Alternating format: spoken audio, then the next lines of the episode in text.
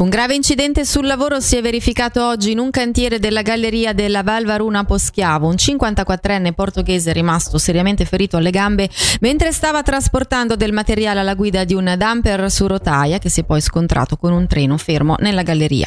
L'uomo è stato ritrasportato al civico di Lugano.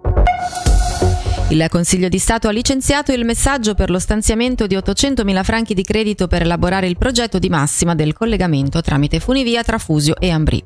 Sarà un tracciato di 8 km lungo il quale si potrà trasportare una sessantina di passeggeri dalle due località in 18 minuti. Sentiamo Thomas Bühler, capo area opere strategiche della divisione delle costruzioni.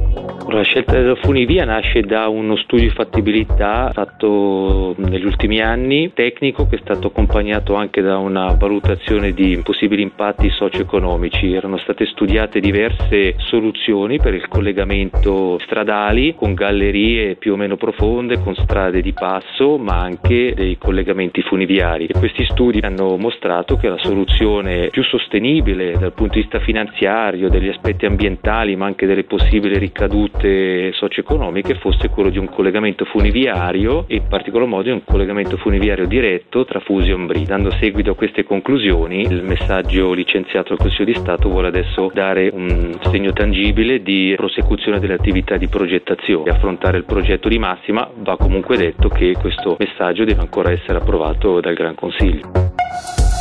Entro il 2025 alla Solar Turbines di Lavertezzo salteranno 31 posti di lavoro. Il personale, scrive il CDT, è stato informato dopo la consultazione avvenuta di recente tra i vertici della ditta e il cantone. I tagli sono dovuti alla volontà di dislocare parte dell'attività produttiva in Repubblica Ceca. Per il personale toccato è previsto un piano sociale.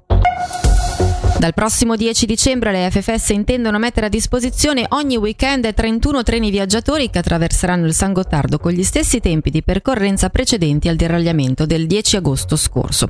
Non è invece prevista una riduzione dei prezzi. E dalla redazione per il momento è tutto, prossimo appuntamento tra meno di un'ora.